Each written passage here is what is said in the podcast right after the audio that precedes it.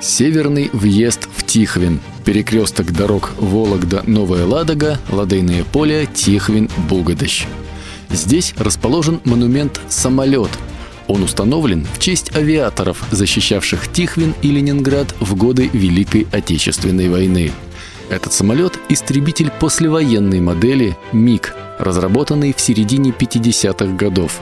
Самолет был передан в дар Тихвину по инициативе Героя Советского Союза, почетного гражданина города Тихвин, маршала авиации Александра Петровича Силантьева в тысяча девятьсот восемьдесят первом году. Сам Александр Петрович Силантьев был удостоен звания Героя в декабре тысяча девятьсот сорок первого года за подвиги в боях под Тихвином.